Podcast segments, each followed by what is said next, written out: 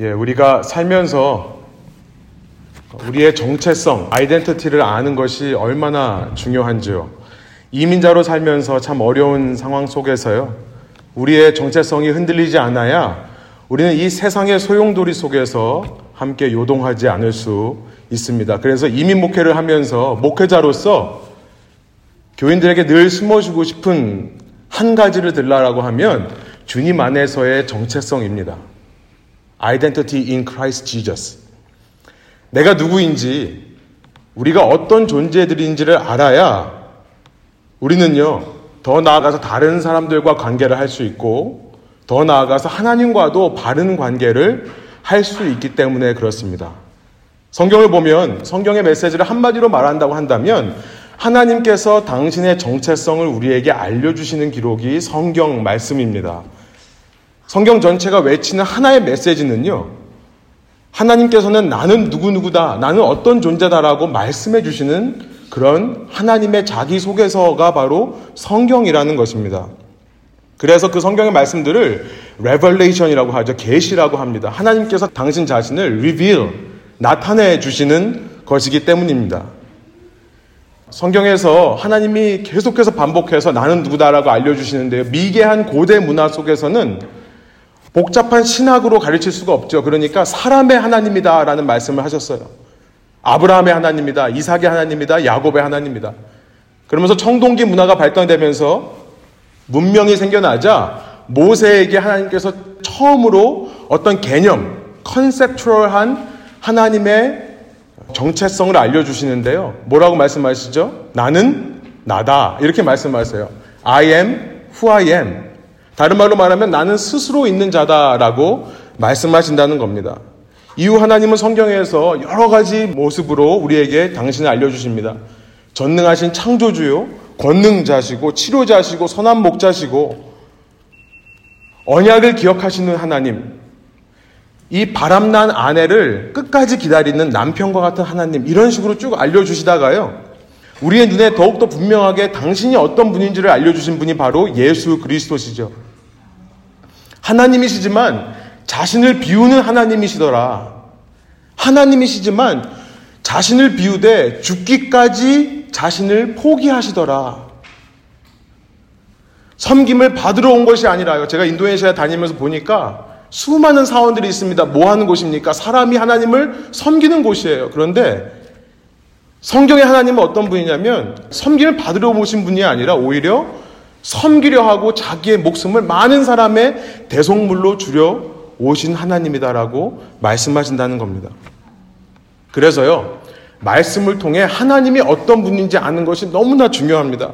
그렇지 않으면 우리는 내 짐작과 내 추측으로 내 개스하는 걸로 아, 하나님은 이런 분이니까 내가 하나님 앞에 이렇게 잘 보여야겠다 이렇게 신앙생활이 흘러가기가 쉬운 거죠. 우리에게 먼저 내가 누구다라고 말씀해 주신 계시의 성경 말씀을 통해 그를 알아가는 것이 그래서 너무나 중요합니다.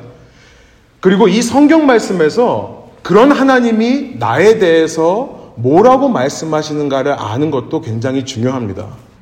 그 말씀 속에서 하나님을 발견하고요. 그 하나님의 말씀 속에서 나를 발견할 때에야 우리는 내 자신에 대해서 알 뿐만 아니라 다른 사람과의 관계에서도 하나님이 원하시는 모습들을 이룰 수 있고요. 그래야 이 세상 속에서 세상의 소용돌이에 휩쓸려 함께 요동하지 않을 수 있는 것입니다. 그래서 한 가지를 설교하라 그러면 저는 이 정체성에 대해 설교를 하고 싶은 겁니다. 이 정체성 중에 여러 가지 말씀들이 있는데 오늘 우리가 읽은 본문에 우리를 두 가지로 말씀하십니다. 오늘은요, 하나님이 어떤 분인가를 살펴보기보다 그 하나님께서 우리에게 우리가 어떤 존재라고 말씀하시는가를 좀 살펴보기를 원하는데요. 두 가지가 뭐였죠? 첫 번째, 소금이 먼저 나옵니다. 그죠? 너희는 소금이다. 그리고 빛이다라고 말씀을 하십니다. 내가 생각하기에는 아닌 것 같을 수도 있습니다. 내가 과연 소금일까? 내가 과연 빛일까? 그런데 여러분, 여러분보다 더 여러분을 잘 아시는 하나님께서, 주님께서 너가 어떤 존재야라고 말씀하시는 이 말씀을 여러분 붙드시기를 원하고요. 이 말씀을 통해 다시 한번 그 주님을 알아가고 내 자신을 알아가는 시간 되시기를 간절히 소원합니다. 아멘. 예.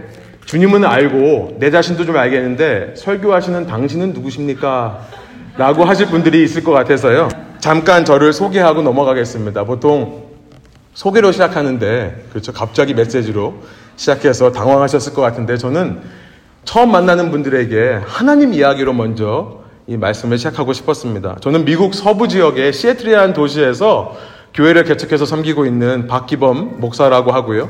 제 아내 박담비 사모 함께 왔고요. 우리 아들과 딸이 있는데요. 9살 주원이 또 7살 주아가 지금 할머니와 함께 자유의 시간을 누리고 있습니다. 개척한 교회 이름이 레븐 교회입니다. leaven이라는 말이 좀 생소하실 텐데요. 영어로 leaven이라고 하는 것은 한국말에 누룩이라는 뜻입니다. 누룩교회라는 뜻이고요. 마태복음 13장 33절에 보면 예수님께서 천국을 비유로 말씀하시면서 천국, the kingdom of heaven, 천국을 비유로 말씀하시면서 천국은 마치 한 여자가 가루 서말 속에 갖다 넣어 전부 부풀게 한 누룩과 같다라고 하는 말씀을 저희가 붙잡고 아, 이 도시 속에 저희가 품고 있는 시애틀 벨뷰라는 도시 속에 하나님의 나라를 하나님의 왕국을 그렇게 누룩처럼 확장시키자라는 의미로 이 이름을 짓게 되었고요. 그렇게 지난 6년 동안 저희가 지내오게 되었습니다. 오늘이 사실 저희 6년째 되는 주일인데요. 이 주일날 제가 여러분에게 와서 설교를 하고 있는 것이 너무 감사합니다. 교회 이름 이러다 보니까 제가 늘 저희 교회인들한테 얘기하는 것이 뭐냐면 이 천국에 관한 얘기를 참 많이 합니다. 어, 천국, 하나님 나라라는 것이 바로 저는 복음이라고 생각하고요. 이것이 성경 메시지의 핵심이라 생각하기 때문에 그렇습니다. 오늘 본문 말씀, 우리가 세상의 소금이고 빛이라고 하는 이 말씀은 너무나도 유명한 말씀입니다. 그래서 흔히 우리는 믿는 사람들을 가리켜서 빛이다, 소금이다, 이렇게 이야기를 합니다. 그런데 우리가 이렇게 얘기를 하면서 그 세상의 소금이 된다는 것이 무슨 뜻인지, 세상의 빛이 된다는 것이 무슨 뜻인지 깊이 생각하지 않는 것 같다는 생각을 좀 받습니다. 그냥 빛과 소금이라고 얘기를 하고요. 세상에 나아가서 이 성공을 하면서 잘 먹고 잘 살면서 유명해지면서 주위 사람들에게 좋은 영향력을 주는 것이 빛과 소금으로 사는 거다. 이 정도로 이 말씀을 이해하는 것은 아닌가 생각이 들 때가 참 많이 있습니다. 이렇게 말씀을 이해하고 이 말씀 속에서 자기의 정체성을 찾는 사람들의 삶의 모습이 어떨까요? 교회 안에서는 하나님을 믿는다고 하지만 세상에 나아가면 세상 사람들과 똑같은 가치를 추구할 수밖에 없게 되는 것입니다. 그런데 이 말씀을 우리가 제대로 이해하고요. 이 속에서 말씀하시는 정체성을 이 말씀이 말씀하시는 기준으로 찾기 위해서는요, 우리의 추측과 우리의 생각으로, 아, 이게 이런 뜻일 거다라고 생각하기보다요, 성경에서 지금 이 어떤 문맥 속에서, 어떤 흐름 속에서 이 말씀을 하고 있는가를 우리가 살펴봐야겠습니다. 그래서요, 이제부터 저희가 이 배경에 대해서 좀 이야기를 하려고 합니다. 그래서 이, 이 마태복음 5장의 본문 전에 있는 4장으로 돌아가서요, 예수님께서는 이 천국이라고 하는 것을 제자들에게 말씀하시는 이 context, 이 문맥 속에서, 이 흐름 속에서 이 소금과 빛이라고 하는 말씀을 하셨다는 것을 좀 살펴보려고 합니다. 여러분, 천국이라는 말씀은 예수님께서 이 마태복음에 보면요. 마태복음에 기록된 예수님의 첫 마디가 바로 이 천국에 관한 것이었다는 것을 알게 됩니다. 성경을 가지고 마태복음 4장을 한번 가보세요. 4장 17절입니다. 어떤 사람이 특히 유대인 랍비가 세상에 자기를 드러내면서 외치는 첫 마디에는요, 그의 모든 철학이 담겨 있는 겁니다. 그의 모든 신학이 담겨 있는 겁니다. 예수님께서 처음으로 사역을 시작하시면서 첫 마디 하시는 것이 뭐라고 기록되어 있냐면 4장 17절 뭐라고 되어 있죠? 함께 한번 읽어볼까요? 회개하라 천국이 가까웠다. Repent for the kingdom of heaven is near. 하나님의 하늘 왕국이 가까이 왔다. 이렇게 말씀하시는 것으로 예수님의 첫 마디가 시작되는 겁니다. 먼저 예수님은 회개를 외칩니다. repent. 이 회개라는 것이 무슨 뜻일까요? 이 단어는요, 천국이라는, 뒤에 따라 나오는 천국이라는 단어, 어, 이 두 번째 단어인데요. 이 두 번째 천국이라는 단어와 아주 밀접하게 연관되어 있는 단어가 회개라는 말입니다. 이 그리스어로 메타노에오라고 하는 단어인데요. 쉽게 말하면 이런 뜻입니다. 돌아가다 라는 뜻이에요. 돌아와라 라고 말씀하신다는 거예요. 돌아와라. 이 주후 1세기의 유대인의 이 역사가 중에 굉장히 유명한 사람이 있습니다. 요세푸스, 조시푸스라고 하는 사람이 있는데요. 이 사람이 유대인들의 역사를 기록한 것으로 아주 유명한 사람입니다. 근데 그가 하루는 로마 황제가 그 사람을 불러요. 요세푸스라는 사람을 불러서 너 저기에 있는 그 유대인들에게 가서 그들을 좀 설득해라 라고 말, 말하는 것이 기록되어 있습니다. 그 유대인들은 반정부 세력이에요. anti government. 그러니까 이 로마 황제를 대적하는 사람들의 모임에 가서 그들을 설득해라 라고 요시푸스를 보내는 겁니다. 어, 로마 황제를 왕으로 인정하지 못하는 그들, 그들에게 가서 그 사람들을 설득하는 첫 마디가 뭐였냐면 메타노에오였어요. 회개해라 라고 하는 메시지였던 것입니다. 무슨 말입니까? 너 도덕적인, 윤리적인 죄, 모럴, 에티컬 씬을 컨페스해라, 고백해라 라고 말하는 걸까요? 아니죠. 돌아서라라는 말이에요. 우리가 예수님을 믿기 위해 회개해야 된다라고 하는 것은 돌아서는 것을 의미합니다. 어디로부터 돌아서는 겁니까? 너희 스스로 너희 삶의 왕으로 되려고 하는 그 생각으로부터 돌아서라라는 거예요. 주인을 바꾸라라는 말로 번역할 수도 있습니다. 왕을 바꿔라라는 말인 거예요. 요세푸스의 context 들어가 보면 당시 문맥으로 들어가 보면 로마 황제를 왕으로 인정해라라고 하는 것이 회개하라라는 단어였다는 것입니다. 여러분 지금 이 땅에 오셔서 외치시는 예수님의 첫 마디가 회개하라 라고 기록되어 있습니다. 무슨 말이겠습니까? 단지 술 마시지 마라, 담배 피지 마라 이런 얘기가 아니죠. 단지 거짓말한 너의 잘못을 시인해라 이 정도가 아닙니다. 그런 도덕적인 윤리적인 죄를 고백하라는 말이 이기 전에 뭡니까? 너희들 스스로 너의 삶의 왕이 되어 살아가는 그 삶에서 돌아서라. 돌아서서 어떻게 하라는 겁니까? 스스로 왕이 되어서 쿠테타를 일으키려 하는 그 마음을 내려놓고 뭘 하라는 거예요? 하나님의 통치를 받아들이라. 하나님을 왕으로 섬기라라고 지금 외치고 있는 것입니다. 하나님의 통치, 여러분, 이 통치라는 단어가 바로 왕국이라는 단어입니다. 그 다음 말이 그제서야 이해가 되는 거죠. The kingdom of heaven is near. 하늘 통치가 가까웠다라고 하는 말은요. 이 킹덤이라는 단어가 바실레이라는 단어인데요. 이것은 그리스 말로 왕국이라는 말이 첫 번째 의미입니다. 왕이 다스리는 나라. 한국말로는 이것을 천국이라고 번역을 해오니까 이 하늘 나라가 되어버리죠. 하늘 나라. 근데 사실 정확한 번역은 하늘 왕국이 되어야 맞는 거죠. 근데 우리가 왕국이라는 개념이 없으니까 이 바실레라는 단어를 현대식으로 이해하기 편한 것은 뭐냐면 통치라는 단어입니다. 이 바실레아라는 것이 통치라는 의미예요. reign. 그러니까 하늘 통치란 무슨 말일까요? 하늘 통치란 여러분 유대인에게 하늘은 하나님이 계신 곳입니다. 하늘에 하나님이 계세요. 어, 하늘은 온전한 하나님 통치의 영역입니다.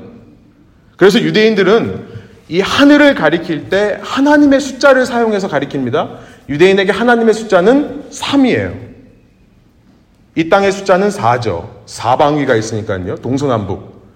그래서 하늘의 통치가 이 땅에 임할 때를 3 곱하기 4, 10이라는 숫자를 써요. 그래서 이스라엘이 12집하고 지금 이 4장에서 회개하라 천국이 가까웠다 하시면서 예수님이 이제 열두 제자들을 불러오기 시작하는 것이 바로 나옵니다. 유대인에게 있어서 하늘 통치란 무슨 뜻이냐면 하늘은 이미 하나님께서 다스리시는 곳이에요. 그래서 하늘을 3층 천이라고 표현을 하죠. 세 개의 하늘이 있다. 실제로 세 개가 있다고 믿었습니다만 왜 그러냐면 3이라는 숫자가 하나님의 숫자이기 때문에 그래요. 그런데 하나님의 관심은 이미 당신이 왕으로 다스리는 하늘에 있는 것이 아니라 하나님께서는 하늘뿐만 아니라 뭘 창조하셨죠? 땅도 창조하셨죠. 하나님의 관심은요. 성경 창세기 에덴 동산서부터 계시록 새 성 예루살렘에 이르기까지 하나님의 관심은요. 당신이 이미 통치하는 하늘의 통치를 생각하는 것이 아닙니다. 그 하늘 통치가 이 땅에 이루어지는 것을 관심을 갖고 계신다는 거예요. 그래서 여기서 말하는 천국이라는 것이 무슨 뜻이냐면 하늘에 있는 통치가 이 땅에 이루어지는 것을 의미합니다.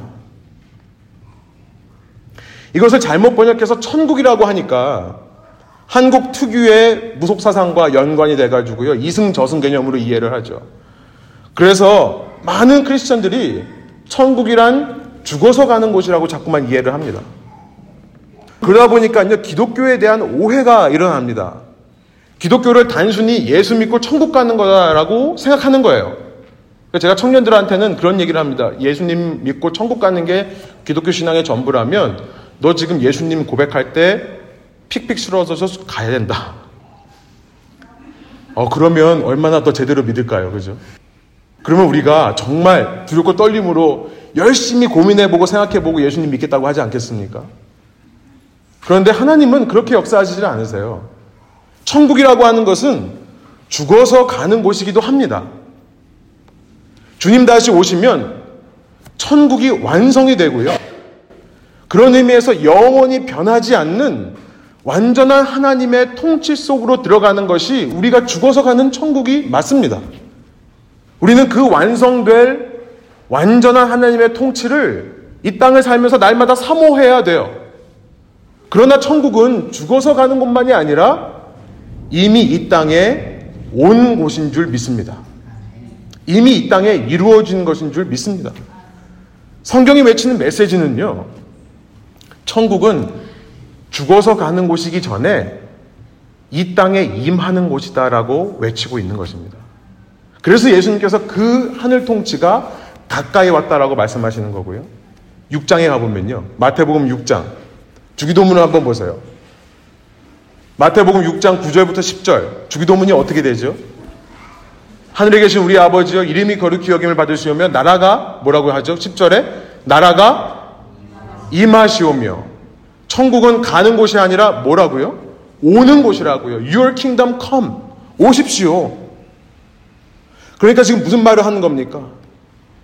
내가 회개할 때 내가 나의 왕권을 포기하고 예수 그리스도의 왕권을 왕되심을 인정할 때 그때 하늘에 임하는 충만한 하나님의 통치가 이 땅 가운데 임하는 것입니다. 내 삶에 그 통치가 오십시오라고 외치는 것이 예수님이 우리에게 가르쳐 주신 주기도문의 내용이라는 거예요.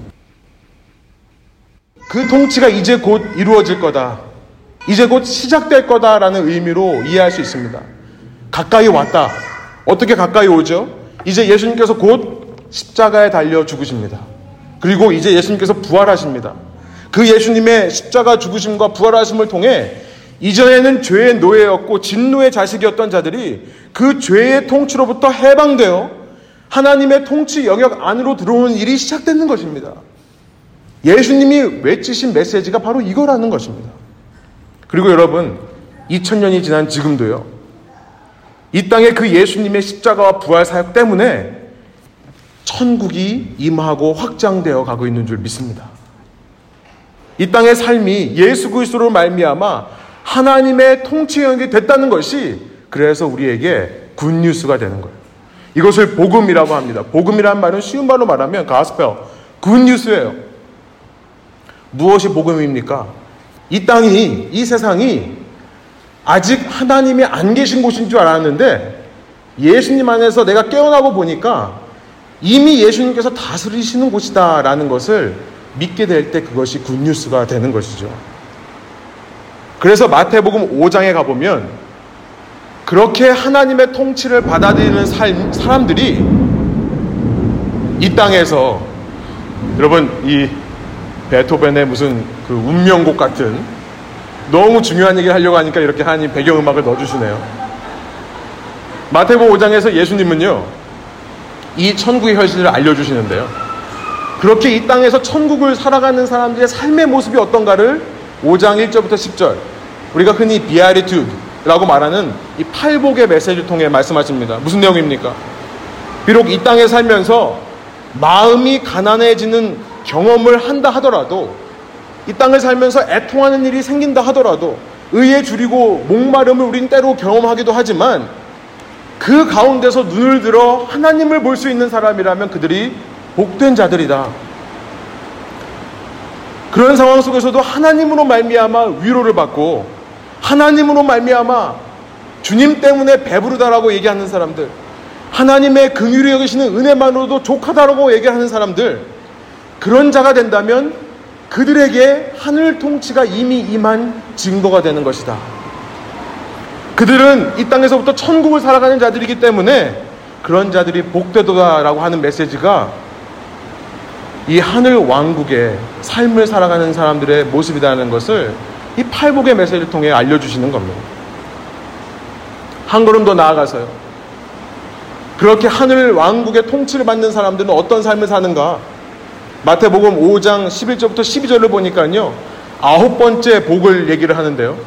우리가 잘 이 이야기를 안 하죠. 왜냐하면 내용이 이런 거기 때문에 그래요. 심지어 누군가가 너희를 욕한다 하더라도 심지어 너희를 핍박하고 persecute 하고 미워한다 하더라도 그냥 미워하는 게 아니라 예수님 때문에 예수님 믿는다는 이유 때문에 세상에서 욕을 얻어먹고 박해를 받고 거짓된 일들에 휩싸이게 된다 하더라도 그것을 도리어 선지자들이 받는 상급이라 생각하고 기뻐하고 즐거워할 수 있다면 그들이야말로 하늘 통치를 이루는 사람들이 아니냐 예수님께서 말씀하시는 겁니다.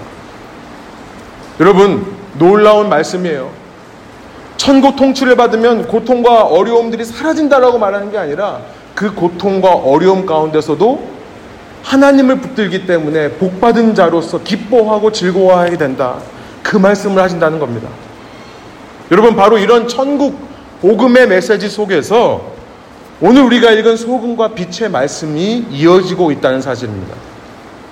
바로 12절까지 이 말씀을 하고 나서 13절에 이렇게 말씀하시는 겁니다. 우리 한번 한 목소리 한번 읽어볼까요? 13절입니다. 너희는 세상의 소금이니 소금이 만일 그 맛을 잃으면 무엇으로 짜게 하리요? 후에는 아무 쓸데 없어 다만 밖에 버려져 사람에게 밟힐 뿐이라. 이런 문맥 속에서 너희는 세상의 소금이다라고 말씀을 하세요. 이것이 너희의 아이덴티티, 정체성이다 말씀하시는 겁니다. 여러분 소금은 어떤 존재입니까? 소금은 어떤 존재죠? 예수님께서 첫 번째로 말씀하신 것이 뭐냐면 맛을 내는 존재다라고 말씀하세요. 맛. 여러분 음식할 때 이 간을 맞추는 것이 얼마나 중요합니까? 인도네시아 음식 먹어보니까요 너무 맛있어요. 저는 정말 신기한 게 이 많은 다양한 향신료를 넣고도 간이 짜지 않다는 거예요. 제가 작년에 인도네시아 선교를 하고 가서 여기 오기 전까지요. 1년 동안 계속 인도네시아 음식들이 생각이 났습니다. 파리를 쫓으면서 손으로 먹던 음식들이 너무 생각이 났어요. 우리 선교팀은 한 영혼을 위해 이곳까지 왔는데요. 우리 목사님은 먹으러 온 것 같습니다. 재미없나요? 네.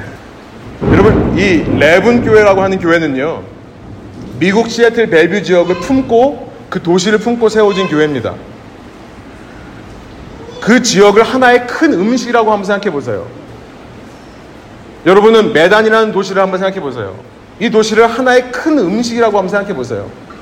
그 속에 다양한 사람들이 모여 삽니다. 미국은 정말 인종도 다양하지만요. 같은 인종이라 하더라도 다 다르죠. 사람들의 생각과 사고방식이요. 각 사람들이 정말 독특한 향을 내며 살고 있는 것 같아요. 그런데 그렇게 아무리 다양한 사람들이 모여 살아도 하나님께서는요, 그 세상이 아직은 맛이 없다라고 말씀하시는 것 같습니다. 수많은 향들이 있지만 아직 간이 안 맞은 거예요. 하나님께 맛있으려면, 다른 말로 말해, 하나님께 기쁨이 되려면 어떻게 해야 된다고요? 꼭 필요한 소금 알갱이들이 있는데 그게 바로 저와 여러분들이라는 거예요. 이 땅에서 눈에 보이는 현실은 하나님이 안 계신 것 같다 하더라도 하나님이 이 현실을 이미 다스리고 있다라고 하는 하늘 통치를 믿고 살아가는 사람들, 그 사람들을 얘기하는 겁니다. 그 사람들 때문에 그 하늘 통치를 믿는 사람들, 그 사람들을 신자라고 합니다. 그 하늘 통치를 전파하는 사람들, 그 사람들을 선교사라고 합니다. 저와 여러분들이 선교사고 신자들이에요. 그 사람들 때문에 이 메단이라는 도시가 시애틀 벨뷰라는 도시가 하나님께 맛있는 곳이 된다라는 것을 여러분 믿으십니까? 그냥 교회 다니는 종교인들 때문이 아니라요.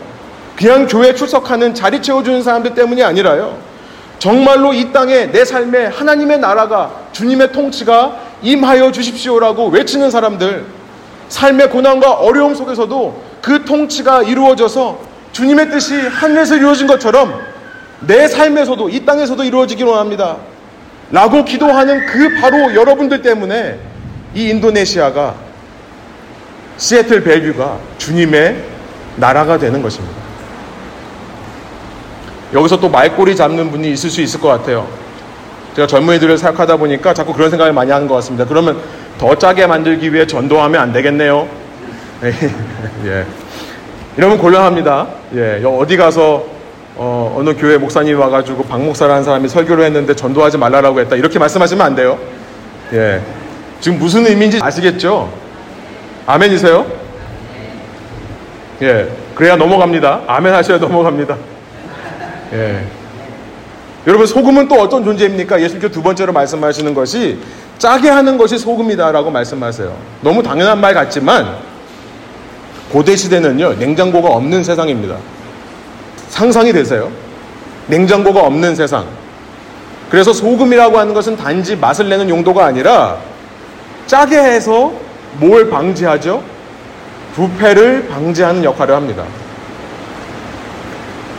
하나님께서 메단이라는 도시, 시애틀 벨비도 마찬가지입니다. 이 도시의 부패를 방지하기 위해 여러분을 이곳에 보내셨다는 사실을 믿으십니까?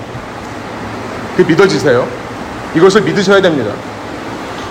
물론 여러분이 이곳에 와서 사는 목적 중에 하나는 잘 먹고 잘 사는 겁니다. 그 목적 중에 하나는 이곳에서 비즈니스를 잘하고 자녀들을 잘 키우고 가정을 잘 이끄는 것 그것도 중요한 목적입니다만 그러나 예수님께서 지금 소금으로서의 여러분의 정체성이 뭐라고 말씀하세요? 여러분의 존재만으로도 이 도시가 부패하는 것이 막아진다라고 말씀하시는 거예요. 믿어지셔야 돼요. 믿으셔야 됩니다. 여러분 우리가 돈 더 많이 벌고 남부럽지 않은 삶을 살아서 그렇게 안정된 삶을 살아야 그래야 내 삶의 의미와 목적을 찾게 되는 것이 결코 아니라는 것을 알게 되죠. 바른 정체성이 내 삶의 목적과 의미를 찾아주는 겁니다.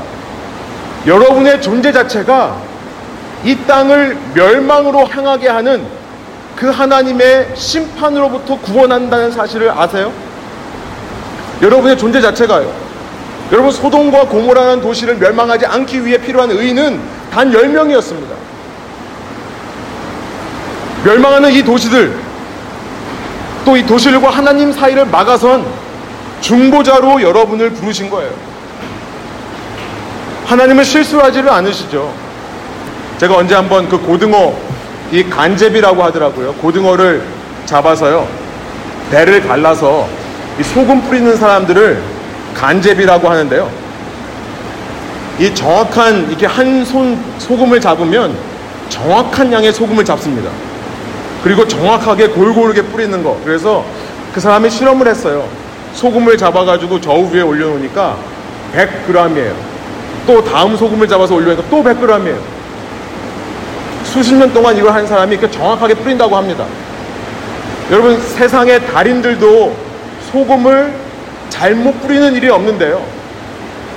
하나님이 여러분을 이곳에 뿌리셨을 때는 실수가 없으신 겁니다. 멸망하는 이 땅의 도시들과 정말 하나님의 사이를 막아선 중보자가 될 수 있는 여러분. 그래서요, 저는 여러분에게 소금으로서 당당하게 사시라고 말씀드리고 싶어요. 이 도시에 주눅 들지 마십시오. 여러분이 천국, 하늘 통치의 주인공들이고 하나님 왕국의 대사이심을 잊지 마시고 두려워하지 않기를 원합니다. 그럴 때 여러분이요, 빛이 되는 거예요. 제 목소리가 얼마나 커질 수 있는지 체험하는 것 같습니다. 14절입니다. 우리 한번 한 목소리로 크게 한번 읽어볼까요? 14절. 너희는 세상의 빛이라 산 위에 있는 동네가 숨겨지지 못할 것이요. 우리는 자꾸 순서를 바꾸어서 빛과 소금이라고 얘기하면 뭔가 자꾸 보여줘야 된다는 인식을 갖기 쉬운데요. 그러나 빛은요, 먼저 우리가 소금이 되어서 이 땅에 녹아들 때 그 삶의 진지함과 삶의 무게와 삶의 신실함을 통해 빛나는 것이 빛이지요. 내가 결코 빛을 내려고 노력해서 낼 수 있는 것이 아닙니다. 하늘의 통치를 받고 살아가는 사람들의 삶에는 노력하지 않아도 나타나는 빛이 있는 거예요. 그리고 그 진리의 빛은요, 이 어두움 속에서 진리를 깨닫지 못하는 사람들에게 이전에 보지 못하던 새로운 진리를 보여주게 하는 능력이 있습니다. 저들은 왜 우리와 다른 삶을 살까 질문하게 되는 거죠. 우리는 어떻게든지 성공을 추구하고 안정을 추구해서 이곳에서 잘 먹고 잘 살기 위해 어떻게 해서든지 다른 사람들을 밟고 일어서려고 하는데 남을 때로는 속이기까지 하는데 이익을 취하기 위해 사람과의 관계를 저버리기도 하는데 저들은 왜 밟힘을 당하면서도 왜 속임을, 속임을 당하면서도 저렇게 기뻐하고 즐거워할 수 있을까라고 하는 질문. 여러분 인도네시아 와가지고요 제가 느낀 게 뭐냐면 사람이 많아서 그런지요? 정말 법이 안 지켜지는 사회인가 싶은 생각이 들더라고요. 제가 뭔 물건을 사려고 줄 서 있는데요. 제 아내가 어디 있는지 보려고 잠깐 뒤돌아서는 순간 제 앞에 두 명이 껴들더라고요. 이런 사회 속에서 빛으로 산다는 것이 어떤 것일까 참 고민이 되었습니다. 아마 여러분들은 더 많은 고민을 하실 거라 생각이 들어요. 여러분 누구나 빛을 내고 싶어 하지만 빛을 내기 위해서는 태워야 되는 연료가 꼭 필요하다는 것을 잊지 마십시오. 내 속에서 복음의 논리와 하나님 나라의 논리와 세상의 논리는 늘 정면으로 부딪힙니다. 조금도 예외가 없어요. 때로는 내 삶이, 내 온 마음이 타버리는 것 같은 갈등을 겪습니다. 하나님은 억울한 것을 참아내라고 말씀하시기 때문에 그래요. 내 방식은 세상의 방식과 다르다. 너의 방식과 다르다고 말씀하시기 때문에 그래요. 그런데 그 복음의 방식이 예수님의 방식이죠. 예수님께서 복음을 이루시기 위해 고난을 통해 영광을 받으셨다는 사실. 예수님의 방식대로 살려면요, 우리에게 대단한 각오와 노력이 필요한 것입니다. 그래서 이 땅을 살면서 우리는 심령이 가난해질 수밖에 없는 거예요. 애통할 수밖에 없는 거예요. 의에 줄이고 목마를 수밖에 없는 거죠. 예수 믿는다는 이유 하나만으로 불이익을 경험해야 되고요. 일방적으로 참아야만 합니다. 그럼에도 그 모든 상황 속에 하나님이 통치하시고 있다는 사실을 믿는다는 것은 너무나 큰 고통과 고난이 요구되는 사실이에요. 때로 이해할 수 없어요. 때로 받아들일 수도 없습니다. 그러나 그런 상황 속에서도 하나님은 우리보다 더 높고 크신 뜻이 있으셔서 이 상황을 허락하셨다라고 인정하기 위해 날마다 내 자신을 말씀 앞에서 서서 복종하는 경건의 노력이 필요한 거죠. 그런 노력을 하다 보면요. 놀라운 것은 뭐냐면 내가 게으름과 타협하지 않고 일어나서 그렇게 말씀대로 살려고 노력하다 보면 그 연료가 자연스럽게 빛으로 내 삶에 나타나는 것입니다. 15절이에요. 16절입니다. 사람이 등불을 켜서 바구니 아래 두는 법이 없다. 늘 이 책상 위에 두는 것처럼 너의 빛은 모든 집안 사람에게 비칠 뿐만 아니라 16절 사람 앞에 그 빛이 비치게 되어서 너의 그런 선한 행실을 보고 하나님 아버지께 영광을 돌리게 될 거다. 그 빛은 아무리 산 위에 있는 작은 동네라 할지라도 쉽게 말하면 시골 촌구석 아무도 보지 않는 곳인 그곳이라 할지라도 반드시 그 빛의 능력을 보여줄 거다 말씀하는 겁니다. 여러분 세상이 날마다 악해진다라고 자꾸 기독교인들이 불평을 해요. 저희가 사는 시애틀 벨뷰는요 화장실을 들어가면요 남녀가 함께 씁니다. 이제는 화장실 앞에 남자 사인을 걸어 놓으면 차별하는 거라고 해서요 남자 여자가 함께 화장실에 들어가요. 요즘은요 레즈비언, 게이, bisexual, 트랜스젠더 많이 있는 게 아니라요. 좀 이상한 애들. 거기에 포함 안 되는 queer도 있고요. 거기에 또 속하지 않은 애들이 있어서 플러스라고 씁니다. 성 정체성이 날마다 왔다 갔다 하는 사람들. 내가 원할 땐 남자가 되고 내가 원할 땐 여자가 되는 그런데요 기독교인들이 그들을 블레임할 필요가 없어요. 세상이 악해진다고 금지해야 된다고 데모하고 할 필요가 없습니다. 여러분, 어둠이 짙어질수록 한 사람의 촛불이 내는 빛의 영향력은 커지는 법이에요. 그렇기 때문에 저 같은 사람도 하나님께서 이 시대에 쓰십니다. 저 같은 인간도요, 하나님께서 쓰시는 사회가 됐다는 거예요. 여러분이 그 열정을 불태우고 말씀대로 살아가는 노력을 조금이라도 한다면 그 빛은 주위 사람들에게 보여지게 되어 있는 겁니다. 말씀을 정리해 볼게요. 천국은 죽어서 가는 곳이기 때문에 죽은 이후의 사회에 대해서만 생각하고 죽기 전에는 내 마음대로 살다가 그냥 나는 죄만 회개하고 나중에 천국 가면 된다. 여러분 기독교를 잘못 가르쳐 왔습니다. 천국은 죽어서 가는 곳이기 이전에 이 땅에서부터 시작되는 곳입니다. 주님 다시 오실 날까지 여러분 삶에 임한 천국은요 날마다 확장되어 가서 마지막 그날 주님 다시 오실 날 완성될 것입니다. 그 속에서 어떤 일을 하는가, 얼마를 버는가를 가지고 여러분의 정체성을 찾으려 하지 마십시오. 이것이 얼마나 위험한 일인지 아십시오. 오직 하나님의 통치 속에서 여러분의 정체성을 발견하시기를 원합니다. 치밀하신 하나님 계획 속에 지금 여러분이 몸담고 사시는 이 도시를 향한 소금으로 여러분을 보내셨다는 사실을 믿으세요. 여러분의 존재만으로도 이 땅은요, 하나님 보시기에 기쁜 땅이라는 것을 믿으시기 바랍니다. 여러분의 존재만으로도 이 땅은 하나님의 심판으로부터 구원되고 유지되는 멸망으로부터 보호받는 땅이라는 것을 믿고 여러분 두려워하지 마시고 사시기 원합니다. 담대하게 사시길 원하세요. 주님께서 여러분과 함께 하시기 때문에 그렇습니다. 이 세상 속에서 어떤 상황을 만난다 하더라도요. 그 모든 삶은 하나님의 통치 속에 있음을 고백하심으로 여러분 그것은 생각보다 쉬운 일이 아닙니다. 그러나 그를 통해서만이 나에게서 빛이 나오기 시작합니다.